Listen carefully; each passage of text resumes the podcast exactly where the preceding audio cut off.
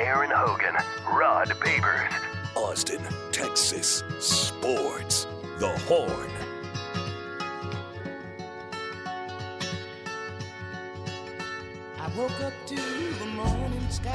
Austin's only local morning sports conversation rolls on. And we appreciate you rolling with us. However, you're finding us, maybe you're just tuning in, that's fine. You've been with us since 6 a.m. We appreciate that as well. If you're locked in on our Horn app, on your smart speaker at your office, sitting in traffic, which has been a nightmare this morning apparently. Uh, also on our Twitch camera at hornfm.com or on our YouTube channel. Thank you so very much for uh, helping this show grow very quickly, and we're excited to take it into football season 12 days away. It means a little, over 12, but uh, a week beyond that will be the NFL season starting up, and we're counting down those days, Rod Babers. Mm-hmm. We're beautiful counting thing. down those days, and I know you uh, had a fun weekend, and uh, here we are cranking it up, but it's starting to get you getting a little twitchy over there, starting to feel the football. Oh, it's here. Jones, I mean, what do you got? Uh, zero week is uh, upon us. yeah, we got games this week. You got games this week, and then you got Texas football in less than two weeks. Yeah, we'll have more on the Wow. Longhorn uh, scrimmage, and sorry, we're anticipating Sharks, uh, Sharks, Sarks Hey, conversation hey, coming you you got sharks on the brain because the shark Freudian slip. got the Sharknado that you just reported that's happening in Well, I'm California. looking at video. The, the hurricane. Well, listen, it's nine o'clock here, which means it's eight. It's seven o'clock in Los Angeles, which means the sun has now come up, and the the, the scenes are unbelievable. Uh, so this Hurricane Hilary that Hmm. made landfall, and I don't think there's ever been a hurricane in Los Angeles. Yeah, they downgraded to a tropical storm, but it's, it did some. It wreaked havoc. Like it did well, and it's just heavy rain at this point, Mm-hmm. which is a lot. And and there's a storm surge, which comes with any storm like that, even if it gets downgraded. And it came right up through Mexico, and then you know right right through Palm Springs. Uh, Las Vegas is getting hit pretty hard with the heavy rain, and Los Angeles and L.A. County, San Diego, and so it's just a lot of flooding. But that obviously that storm surge comes from the Pacific Ocean, and so yeah, there are sharks in the L.A. River. Come on, man. This is nightmare fuel. You talk, what you talking about? Sharks? And then the other thing that they were warning, I was watching some of the Weather Channel last night because remember they were gonna this most of the heavy rain was gonna come overnight in the dark, and when it made landfall, Oh. and No. it was gonna come right through the desert, right through Palm Springs, which is it's it's the desert. Usually it's just hot. Well, it's also snake season. Okay. rattlesnake season. Nice, E. So the floods, the, the the warning from the weather people, like don't get in if they're standing, like if there's high water, don't because this is California. Don't get out your surfboard. don't be get out your paddleboard. don't Yeah, don't get in the water. Don't try to. No recreational activities in this water. leave your kayak at home. There's Right. sharks in the water. And snakes, sharks and snakes in flood water, Yeah, and Okay. cars and cars and and all types of stuff. Whatever is floating in the water. That is a crazy video, though. Of these these cars well, you know the L.A. River. You see it in submerged. you see it in movies all the time, right? Where they drive when it's when it's dry, and there's they drive in it. Oh yeah, yeah. I know. All kinds of scenes in the L.A. River. When it's, Yeah. When it, well, it's full now. That is nuts. That is crazy. Yeah, they got an earthquake. Five, I think five point one on the Richter scale. I think the craziest picture I saw was Dodger Stadium, where it's just water all around Yeah, it. it's like, crazy. It looks like an island in the middle of a lake. Oh, I have not seen that photo. I'll send it to you. Okay. Well, well, because it's I mean the sun's just coming Look up. at these and- guys like jogging by the flood water. This dude just, just jogging. Just, uh, let's go for a little jog. Well, and it came from south to the north, so it's brought snakes from the desert, and, and these guys are going to go across that. Yeah, don't do that, guy. Don't try to cross the. They don't, He see, did it. he did it, but still, it's not smart. They tell you. They tell you that in Texas. Like, Come on, there's a hurricane. you gotta could- watch the flash floods, man. Rod, I know you get up and jog before the show in the morning. You could skip your jog for a hurricane. Uh, yes, I would. I would skip the day because I'm not into life risking activities for recreational purposes, and that would count. Going running during a hurricane. yeah. No thanks. That is crazy. The Sharknadoes. Now you got rattlesnakes. you got all those clever movie makers out there that are going to say, oh, "This Yeah. could be a movie." The Now hurri- we've seen it. The hurricane is definitely going to be a thing. The hurricane. Sharknadoes already got like three or four. How many Sharknadoes have they made? Like four? Like four of A these few. things? I've never seen it. I've never seen any of them. I watched, I think, the first one. I will admit, and it was just like it's one of those. It's like a cocaine bear. Yeah, It's it's, a, a- one watch. It's a maybe ha- watch half the movie. Yeah, it's it's it's, pur- it's made purposely bad. It's intentionally made as a bad movie. You're supposed to enjoy the a good bad movie. There you go. Um, all right, so that's going on out in LA. The sun has come up, and uh, speaking of, of west of us, we're going to go at the bottom of the hour. Uh, it's our Horn Top 20 countdown, and we will check in with our buddy Pete Fiutak of the College Football News. Uh, he's going to get us the 411 from his perspective on our number 11 team, which was Friday with Washington, and then today's number 10 team, which are the Utah Utes. Utah Utes, Rod. Hey, the hey, the Utes, man, they, they the Utes, they they win more than most college football fans realize. Yeah, Kyle Whittingham is, along with Mike That's why Gundy, he's been the there so damn long. Yeah. longest standing coaches. Right? Yeah. Like when Gary Patterson was let go at TCU, he and then Mike Gundy became the longest tenured coaches at their You're current right. universities. Oh yeah, I didn't realize that. But yeah, it makes sense because he's been there forever. Did he take over after like Urban Meyer left? Was it that long ago? It was it that really was that he the next coach after Urban Meyer left? He might Uh, have to I be, think you're, well, He had to be. Ryan Day? huh? no, Ryan Day's at Ohio State. We're I talking about said- Utah. Utah, He's at Utah. I'm talking about like you like way way Urban Meyer's first first. where he went undefeated. Where he went had a undefeated. great Alex year Smith was his quarterback, on right? his way to Florida. Yeah. Was it that long ago? Are we talking about that far back? No way. I'll look at it. I will. It might be, and we're going to preview the Utah Utes Yeah. and the Washington Huskies with No, Pete. Kyle Whittingham's a great. He's a, he's a really good coach. I'm a Well, fan. he's got a he recruits to a style, he's, Yeah. and he's still got a former Longhorn playing quarterback for him, and, and Cam Cameron Rising. Rising, who's balling right now. He's- Starting running back Yeah, and quarterback. For it is Texas. true. Oh, you're right. Ja'Quinden Jackson starting running back. there. Ja'Quinden Jackson, Who was a yeah. quarterback at one out time, of right? Out of Duncanville High. Ro- Ro- Roschon, he's he's got some Roschon vibes. To him, Oh. the they. He was the quarterback That's on those compliment. great Duncanville teams that fell short a few times uh, to win a state title. So Kyle Whittingham it was the next coach. Yeah, to wow. 05 to now. So 05 they, to now. They talk, that's two good hires in a row. We talk about how it's, it's hard to get three great hires in a row. Because is Kyle Whittingham like a college football Hall of Famer? You think? as a Hall of, as a coach? I know. I gotta look at the resume. I have not. I'll admit that. But he's he's won a lot of games. I'll give you a quick resume. He won a lot of games, man. He's won a lot of games. He really is, and and won back to back. I mean, punked Lincoln Riley a couple times last That's year. That's what I'm saying. Beat them twice. So uh, my point is, remember my, my take about how it's really tough for any program to hire three Hall of Fame coaches in a row. It's really tough. Well, they they've definitely hired two. They got two home run hires in a row with Urban Meyer and then with Kyle Whittingham. That's just he was really National tough. Coach of the Year in 08, Pac-12 title twice, including last year. Do I say they're so underrated? Like nobody realizes how much Utah wins. In 08, when they had their best season under him, he won the Bear Bryant Award for Coach of the Year, and they got, a, I guess, a share of the Natty, right? I mean, I guess they claim that oh, I uh, guess you're right. because people always assume that was with Urban Meyer, but Urban Meyer was gone he was gone already. when they had that undefeated season. you're right. He left. Yeah. And is that when they beat Bama? Who'd uh, they beat in the bowl Uh, game? They, beat, Sugar, yeah, they won the Sugar Bowl. They beat Bama, right? Beat Alabama. I remember that game because I remember being 31-17. Yeah, they oh no, they put it on them. They put it on Bama. They just beat Bama. They put it on Bama that game.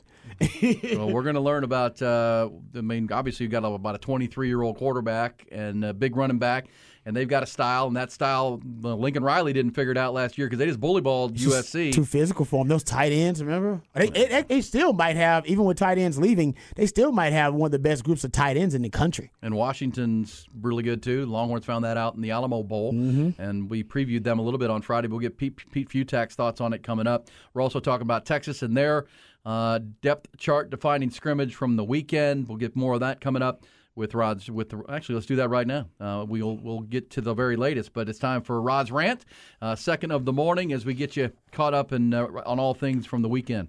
I'm as mad as hell, and I'm not gonna take this anymore! Find out what happens when people stop being polite and start getting real. You ain't keeping it around! My God! Okay, it's happening. Everybody stay calm. What's Oh, you've done it now. What's the procedure? It's time for Rod's Rant of the Day. Hold on to your butts.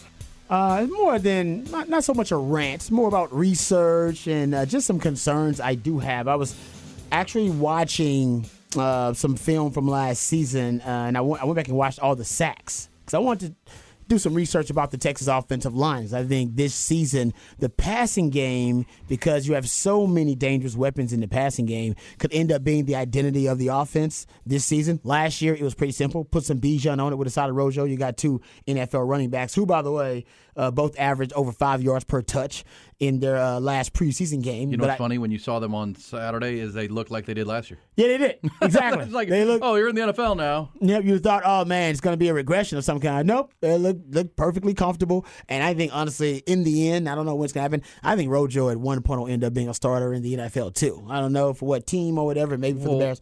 Think he'll end up there at one point. Well, and Bijan's first run was like a 20 yard dash or 14 yard Yeah. run. Oh, where he it's should have been down at the four yard point, but he, he, got broke like two, three tackles. made a dude whiff uh, with one little shoot, Jake, little Barry Sanders juke. Exactly. Uh, but the eighth overall pick, four carries, 20 yards, and a six yard catch. It was a kind of a highlight catch. Oh yeah, it was a one-handed one. He got a one. It was one-handed But, catch. but whenever you're watching Rojo, just like last year, he's running through arm tackles. Mm-hmm. Right, he's breaking tackles. He had a 24-yard run the first preseason game for the Bears. He broke three tackles on that one run. Every run, he's breaking at least one arm tackle, which is what we saw here for years at Texas. And you know, between he, those two guys, and Deuce Vaughn, also this kid Tyjae Spears, the uh, running back for the From Tennessee from- Titans one from from Tulane? Tulane, Yeah, he's a good player. balling out in the preseason. Yeah, he's a, he's a good player. Uh, totally agree. And actually, a lot of good running young running backs having good preseason so far. I saw Jaylen Warren actually looks good for Pittsburgh. Yeah. Remember him from Oklahoma State not too long ago. Uh, but anyway, I was looking at you know, and actually I'm glad you brought up Bijan and Rojo because it got me to thinking about like how tr- really how transcendent and extraordinary both of those guys were last season in helping infuse juice in the Texas run game. We saw that Texas run game without that juice with Bijan and Rojo in the bowl game, and we saw Texas average, you know, less than four yards per carry as a as a as a team running the football, and they just really didn't have any balance in that running game. And I went and looked at some of the stats from Bijan and Rojo, and I realized why Texas struggled in that Washington game in the Alamo Bowl because I think Sark just had. He just really had training wheels essentially for the running game last year. And the training wheels with Bijan and Rojo, almost everything would work. Uh, nothing I think could really deter or derail the running game last season. Give props to TCU, but you just had two elite talents in that regard. Texas was second in the country last year in yards after contact as a team uh, per carry. Uh, it was 3.66, right behind LSU at 3.69. Texas led the country in broken tackle rate or forced missed tackle rate uh, at 28%. Bijan averaged 5.8 yards per rush versus stacked boxes, more defenders. Uh, sorry, that's more defenders than blockers. Uh, he averaged 3.3 yards per rush when he was hit at or behind the line of scrimmage. Uh, he he he set the college football focus record actually for most uh, forced missed tackles in a season with 104, and yet Rojo actually had a higher broken tackle rate than Bijan in the last two years. Crazy. I mean, look at it. And, and Rojo averaged 4.2 yards after contact per carry. Bijan 4.1 yards after contact per carry. The point is, they were really elite, and they'd be able to turn negative plays into positive plays. And we saw the result of the running game without that infusion of elite talent in the in the bowl game. And I think bringing in guys like Paul Christ are going to help that, and Sark having more innovation, creativity in the run game are going to help that. But also the offensive line the maturation and the development of the Texas O line. This is a big part of why you're hearing that DJ Campbell is getting a lot of first team reps and might have won that competition at that guard spot over Cole Hutson is because he's a road grader. He's a guy that, as Tom Herman always say, he can move another human being against their will. And they need more of those guys on the offensive line. And that's why if you're hoping that the uh, that the, the run game doesn't have a huge regression, if it doesn't, it'll be because of the offensive line. If it does, it's because the offensive line didn't take enough of a leap forward in the run game, but also in pass blocking. Um, I went back and looked at the 19 sacks, every sack. I went back and looked at every sack Texas offensive line gave up last season. Try to see if I could find any patterns, any trends, anything that stood out. And I found one thing that stood out to me. And E, it was actually the Baylor game that stood out the most. Yeah. Now Baylor had the most sacks against Texas of any team, and Dave Aranda is a brilliant defensive mind. So we're not shocked that he came up with a really good scheme and game plan for Texas. Uh, but he, he, you can tell that he took the sample size of everything that Texas uh, had been presented with off in terms of their offensive line defensively from the season, and he put together a really effective game plan. And essentially, what he did, just to you know, explain it in layman's terms.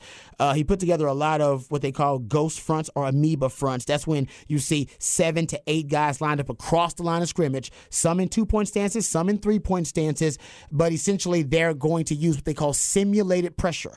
A blitz is when you have at least five guys rushing. A pressure could just be less than five. So it's not a blitz, it's a simulated pressure. It looks like a blitz. It sounds like a blitz, smells like a blitz. It's basically everything about uh, that that that amoeba front or that ghost front that you have all those guys lined up in line of scrimmage, it all it says to the quarterback and it, it really alerts the offensive line there will be a blitz, but it's a pressure, which means out of those seven guys lined up across the line of scrimmage, you're gonna drop three, you're gonna send four. Problem is, the offensive line has no idea which four and which three. Which four you're sending, which three you're dropping. Hey, you could send three and drop four.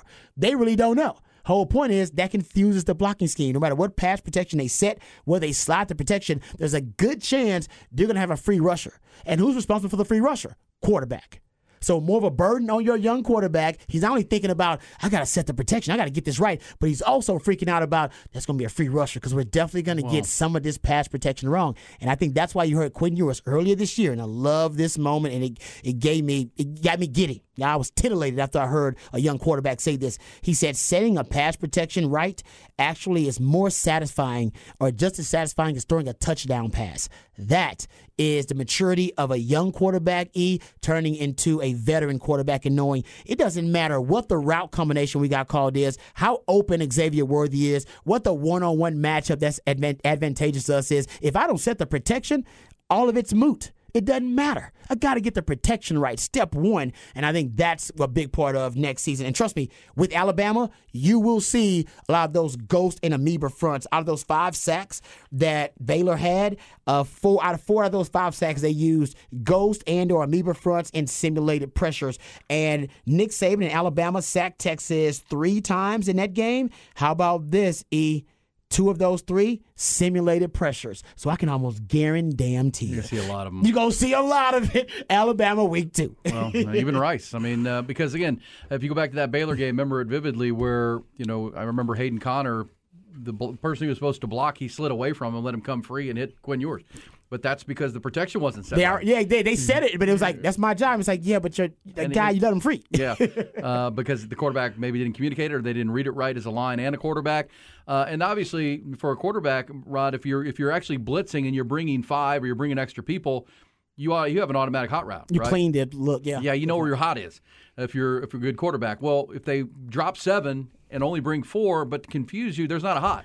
It's covered. That's where that's when It's you'll see point. Quinn Ewers look and go, "Oh, shoot, my hot's covered." It's a great point. Now what am I going to do? And we saw that against Baylor several times where he just didn't know where to go with the ball and just looked oh looked lost because it, it'll happen. You know, Bill Belichick is famous for doing this to quarterbacks and making them see ghosts. Like That's exactly right. Especially young quarterbacks, rookies. yeah, make them think they're seeing one thing and give them another, and they're like, "Well, where'd that guy come from? Mm-hmm. He was supposed to be not there." Uh, and that is that's defensive. And then Dave Aranda is very good at that. But yes, Quinn Ewers will see more. But if you're right, and he's developed as a QB, and is now able to set that protection and still get into the play they want to get into, trust your offensive line. Okay, they're only bringing four, y'all.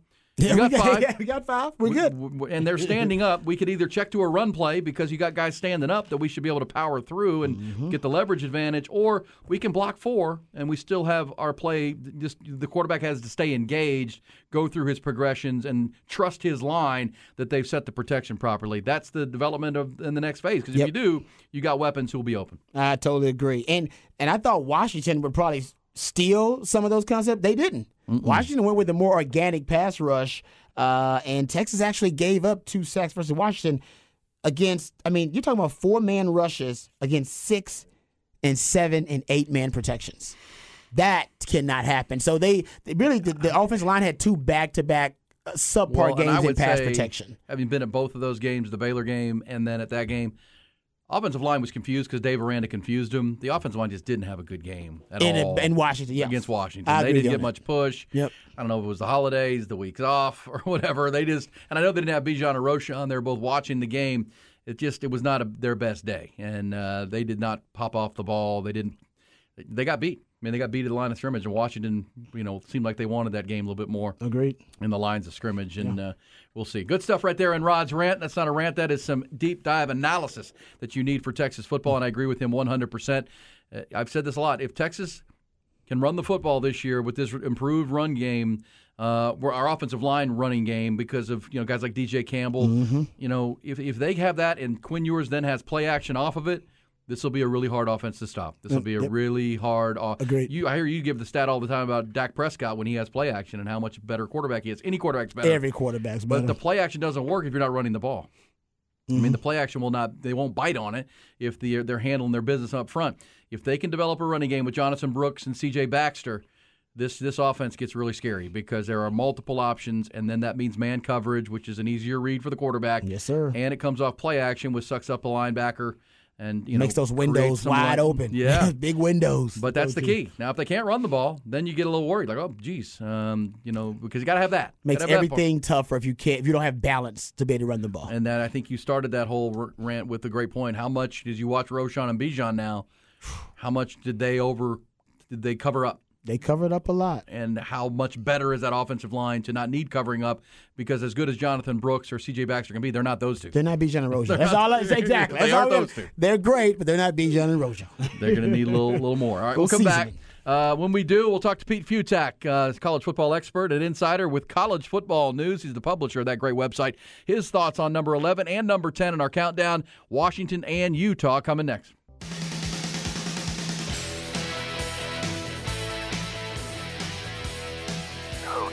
Rod Babers. Austin, Texas. Sports. The Horn.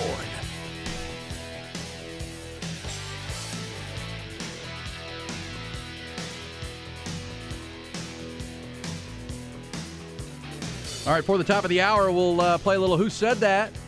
Who Said That? Yeah. Might be a good spot to give uh, a little love to our man Bill Little and his family who passed away over the weekend. God bless. because he said it a lot, wrote a lot, did a lot for the University of Texas over the decades. R.I.P. And uh, you know, you knew Bill Little, the longtime legendary sports information director. Um, gosh, as we said, 1968, he came to Texas to work in the media department after graduating in 64 and then being the sports editor at the Daily Texan. And then from 68 until 82, he worked there. But then in 82, became the director of, of the of the or of the uh, Daily Texan. well, no, no, he became the director of the the, the sports information department. Oh, okay. He Yes, took control, and you know, you could argue helped shepherd in the whole era of media information. Like, uh, you know, how do you how do you use your knowledge of this team to help the media write uh, the better story or the right story, or Oh yeah. I mean, getting the information out. Great point. I mean, that you know, Bill Little was one of the absolute legends of that, and uh, gosh, did it all the way until his retirement in 2014. Bill Little passed away on Friday at the age of 81 uh, of natural causes. But man, A legendary lifetime Longhorn himself now. Now he's in And- a legendary category. well, and if you if you will beg my pardon in our who said that segment, I want to play his his tribute because he did the our Longhorn legend today.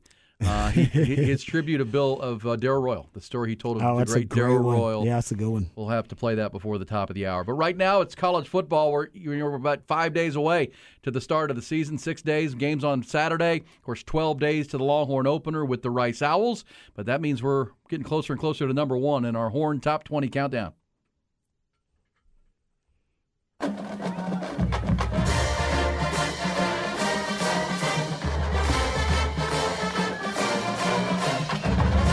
Right, that is the fight song of the Utah Utes, the champions of the Pac 12 one year ago. One year ago, or last season, not even a year ago. They won the mm-hmm. Pac 12, beat USC twice. Then how about USC then, Rod? Because we're going to preview them on our way to number one. They went to the Cotton Bowl, got beat by Tulane.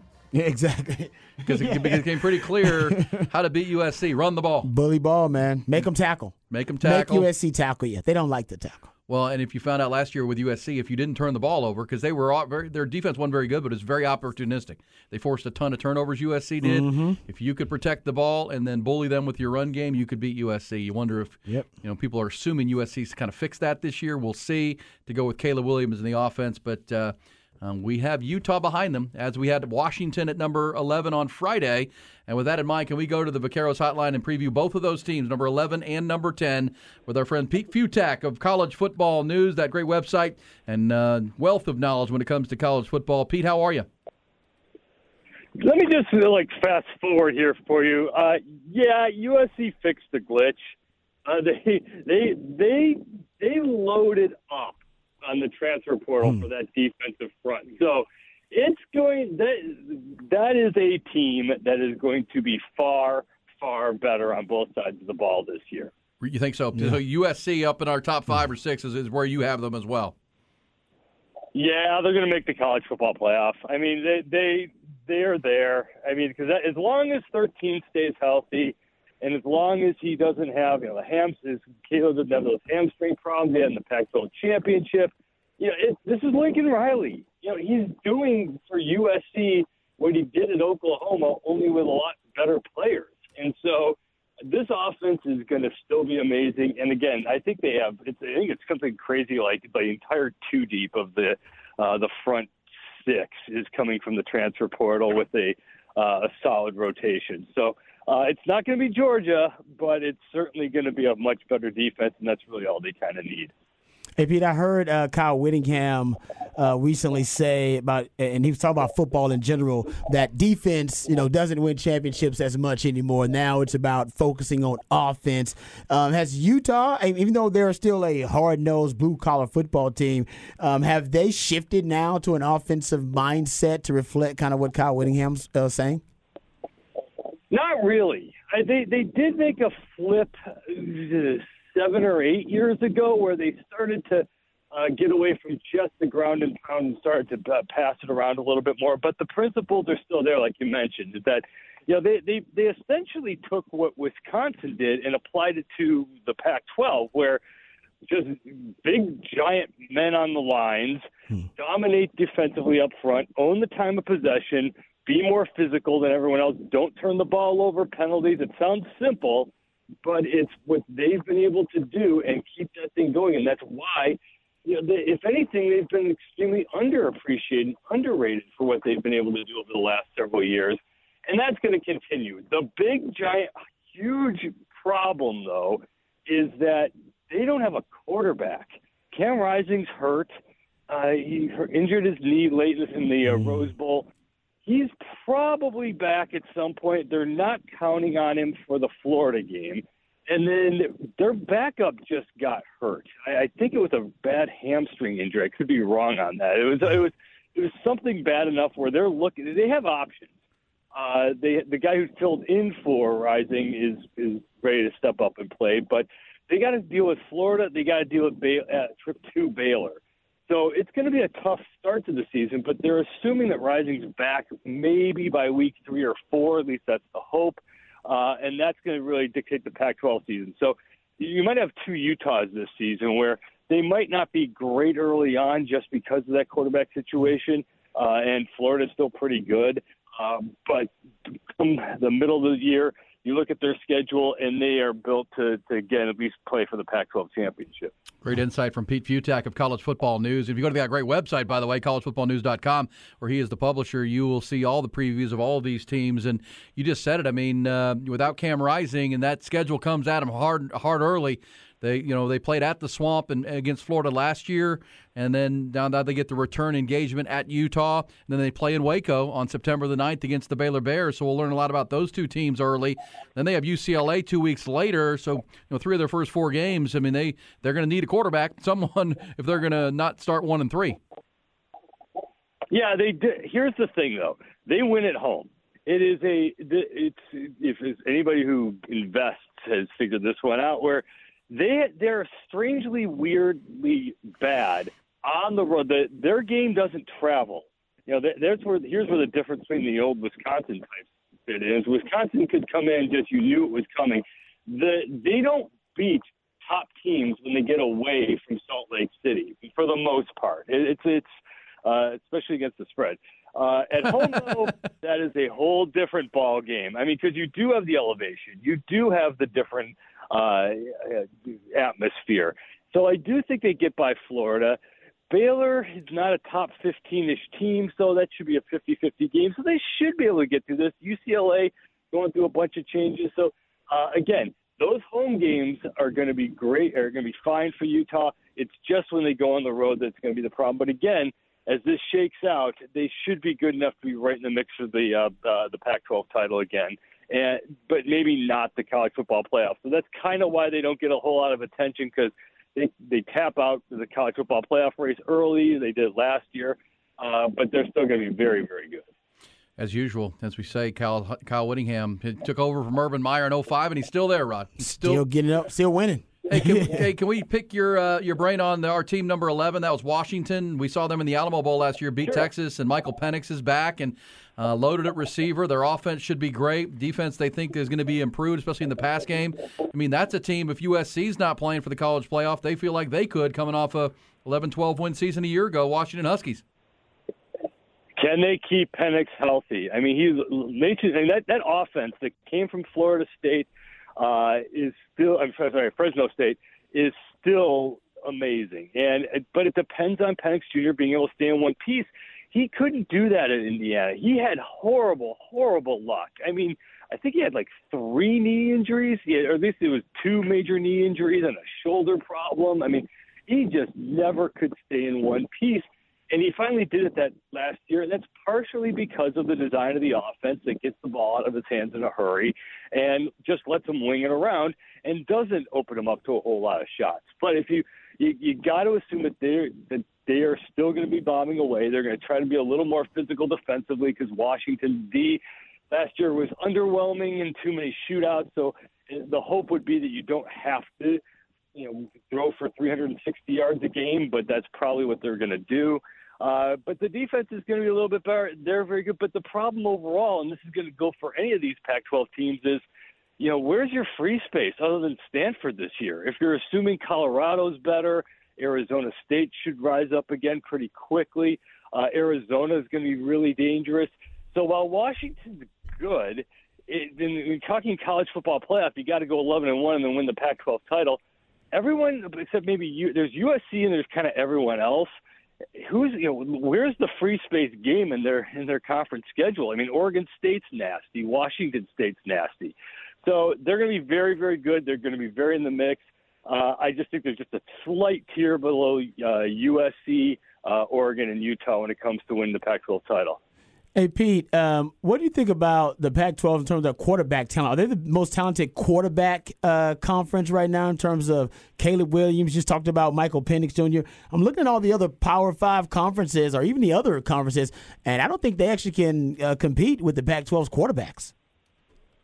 By a hundred miles. I mean, give me who's the signature star? Like obviously, if you're in the southeast part of the country, give me the SEC signature star this year.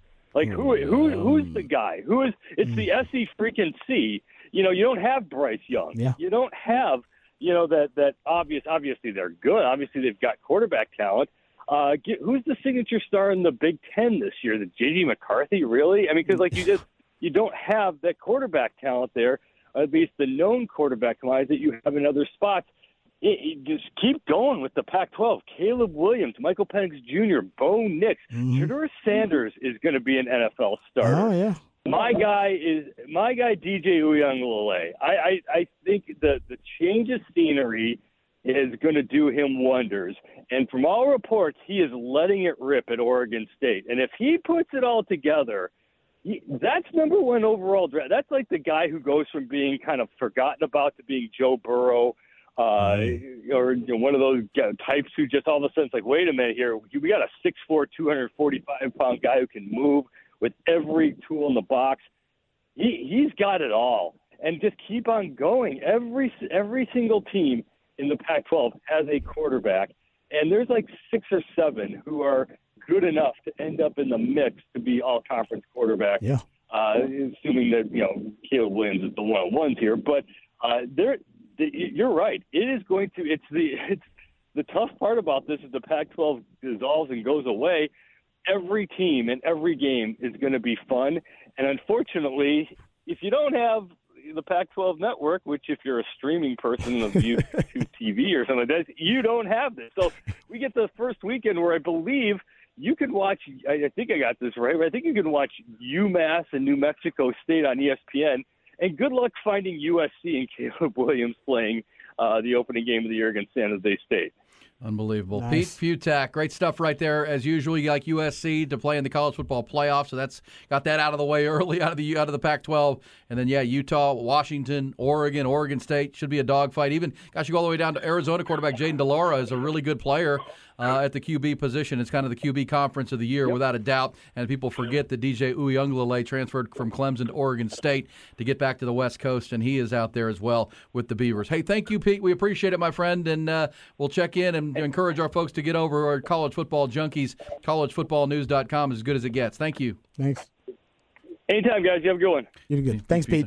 Yeah, good good question there, right? Because yeah, man, it's loaded at quarterback. It is. I, I was just thinking about there aren't a lot of great quarterbacks. I was looking at the Georgia announcement. They announced their starting quarterback. And I said, there's not a lot of proven veteran quarterbacks In the- around the country. Yeah, well, But well the because Pac-12 has an abundance of them. yeah, well, Georgia's got Carson Beck named. yeah, he's the guy. Ohio State's breaking in a new quarterback. Alabama's breaking in a new quarterback. I mean, maybe if you're going back to the deep south, south and not worrying about conference, Cade Klubnik at Clemson That's might a great be point. the best quarterback. Klubnik. Yeah, you're right about that. Uh, I didn't of think course, about that. You're right. you know the kid Jordan Travis at Florida State. Notre Dame ACC. gets Hartman from Wake Yeah. Forest, a transfer. and then He's a uh, veteran. You know, yeah, that's why Quinn Ewers is in a prime spot. It's like, hey man, there aren't a lot of veteran quarterbacks who are returning in the Big Twelve, even really among the power players, I should say, in college football right now. without a doubt, A lot of turnover. without a doubt, and you're you're looking, you know, at, at Jalen Daniels at LSU. I mean, Yes, he's big. maybe the best in the SEC, coming back established. That's why big. SEC will be in most people's top five or six in the country as Yep. well. All right, great stuff right there. Pete Fiutak, college football news, previews of all these teams on our way to number one. Uh, we'll have number nine tomorrow on our way to the top spot. Uh, all the way coming up, gosh, a week from Friday, we'll be at number one here in the Horn. Ian coming Rod, fast, Top 20. Countdown. Coming back, who said that? We'll play a little round Who of said that? good good sound and good audio from the weekend. Aaron Hogan, You just gotta keep living, man. Rod Babers, L I V I N. E and Rod B on the horn. Who had been saying that? Who said that? Who said that? Who said that? Who said that? Lot said over the weekend. Rod Babers Who and said I. that? Who said that? Who said that? I got to start with this there, Rod B. I don't know if you saw this, but uh, I so did see this. At the awesome. end of uh, so at the end of the week, a video got on. Somebody, by the way, mentioned Drake Maye as a quarterback to put at the uh, Yes. over in the ACC. ACC. Faux shizzle. You know, Pac-12 quarterback conference this year, ACC with uh, you know Cade Klubnik's emergence, Drake Maye, uh, Jordan Travis. It might at, be uh, the at- second best quarterback league behind the Pac-12 this and, uh, year. and if Sam Hartman had come back, well, I guess ACC you could consider Notre Dame because they do That's play that affiliation. Yeah, You're right, they do put Sam. Hartman in there too. point. Uh, so yeah, for sure. As far as established QBs who we know can play, uh, ACC and Pac-12, who who are the two conferences that are in trouble right now in college football. Of course, the, the Pac-12 is dissolving. That's true. They got good quarterback play. Uh, the ACC is uh, looking for it, but obviously it's because they're replacing top quarterbacks at some of the the big names this year. But I wanted to play this for you. So Pete Carroll, Speaking of quarterback, Pete Carroll playing quarterback. 70 year old Pete Carroll was at Seahawks practice. Of course, the Seahawks beat the Cowboys in that preseason game Mm-hmm. on Saturday night. In that game, Geno Smith looked good. Geno Smith looked good. Jaxon Smith-Njigba. oh man, he was a a steal. touchdown. He was a steal in the draft. That He's going to be a problem because you got him and Tyler Lockett and DK Metcalf. Yeah. They're going to be good. Can't double all of them. Can't double them all, and they can run the ball with uh, you know Kenneth Kenneth Walker Kenneth the Walker, 3rd mhm. and they drafted Zach Charbonnet out of USC UCLA. So watch Seattle in that. They, they were a playoff team a year ago. They could be improved Yep. with another good haul during the NFL draft, including Jaxon Smith-Njigba. But so for fun, Pete Carroll's out, you know, playing quarterback, playing quarterback at 70 years old, throwing dimes. No look passes. Yeah. He did it. Uh, no look pass and completed it too. And that video got out, and people were having fun with 70 year old Pete Carroll running around like Pat Mahomes, throwing the ball. And so, schooling the guy. So, I- give, give the Seattle Seahawks digital team credit. They put this video together. Let's see if you can discover who is saying this. It's a series of people calling out Pete Carroll for abusing his secondary. Pete Carroll, the nerve of you to treat your players with such abuse. You should be sanctioned, dog. I thought you was better. This is Snoop Dogg. On behalf of Death Row Records, you keep treating them players like that, abusing them, calling them out their name. I'm gonna show up and show out. Cause you know I'm a player. Get your shit together, Pete. I don't want to do it, but I will. Get your arrested. Hey, Coach, I got a video earlier today uh, from one of your practices. It has me very concerned. Uh, I keep hearing about the abuse that you're putting on your defensive secondary shredding them every day with your passes and your running. What are you doing? These are young men out there. They're fighting for their livelihoods, for their jobs. And you make them look like little bitches, okay? You got to back off. Because if you're going to make them look like little bitches, I'm going to make you my bitch. All right? And you know I'll do it. Back off, bitch. Back off. All right. Whoa, I had no idea you guys felt like that. But hey, you're either competing or you're not. There you go. There's, there's. That was good. The like first that? one he gave it away, Snoop said it was him. Snoop Snoop. He said it was him. And then uh, you got the second. The second one was it was a little tougher. It's Roger Goodell. Roger Goodell. And then the last one is easier because we know they're close. Will Ferrell, Will Ferrell, and Pete course. Carroll. We know that they're, they're USC down. graduate Will yes, Ferrell. Yes, from back then the day. But that that's really good. You're right. You got to give their uh, social media team a lot of credit. That's pretty good. what do you like got for that. me, Rod B? Uh, all right, we got this ready, Ty. Uh, this is, uh, you know what? I will just play the audio and see if you can gather context clues as to who it is. Here's the audio. No, I mean, I, I think you have to use your scars in that sense. And so to say I'm continuing to relive it, it's past me at this point. But a lot of a lot of the offseason was about that. And uh, with Mike taking over as the play caller, we went into details. And sometimes, though there's three, there's those three plays. There's a lot of details in that that allow those three plays to not be successful. And uh, that's what we've really focused on this this training camp and this spring of cleaning that up, making sure receivers are on the same page, linemen are on the same page with my, my drops, and receivers understanding where they've got to be and when they've got to be, just so uh, op- operation just goes a whole lot smoother. So we're using the things that hurt us last year that are going to be our strength this year. Uh, All that's- that's Who said Dakota, that? That's Dakota Prescott. Yes, it is. That's Dak Prescott. brother. I know that Yeah. voice, and he he was, didn't- he was asked by Peter King, "What did you learn from your disastrous uh, sequence to end your season in the playoffs versus the 49ers?" That the basically the the really bad sequence that essentially ended the hopes and dreams of Cowboys fans to advance past the divisional round and beat the 49ers. You know, that's the that's the bar. That is the bar. Can Yep. they climb over the divisional round? Longhorns hmm. bar is playing in and winning the Big 12 championship. That's the you know, if you get there, you better win it. That's You the need to win expectation. That's the expectation, and uh, getting past that divisional round of the NFC playoffs is the expectation for Dak, without a doubt. How about this one? You should know the you should know the call because it's a legendary call, but I needed to play it for you because it gets everybody pumped up. Oh yeah, on a Monday morning, getting getting a little case of the Mondays. It was in Nashville on Saturday night. La pelota va a quedar para Leo, le va a pegar. Leo.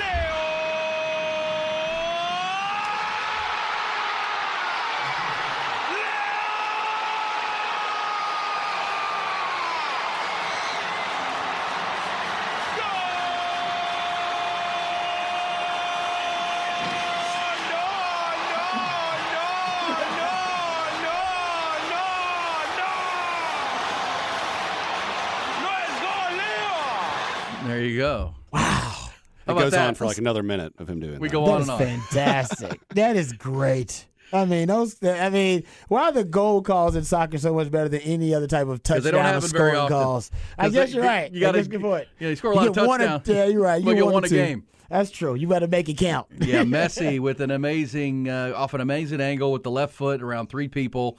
His tenth goal in seven matches with the, uh, Inter Miami. They've gone from rock bottom in the league to being the league's cup champions, and that was the Univision call. And their great broadcaster, oh, that was awesome. That so there was you go. great. And by the way, that, that game was one-one at the end. That uh, Messi was goal was the only goal, and then Nashville got the equalizer, and they went to penalty kicks. And they went on, they went to the tenth penalty kick, Rod, and it was goalie on goalie. Oh, Like, because you- they exhausted all the players. Yeah, you get down to wow. the last. I don't think I've ever seen that before. Me either. And it was goalie on Gelly, and uh, the goalie for uh, Miami got the block. Got the block on Nashville's goal. That's how they won. Wow, that's great drama.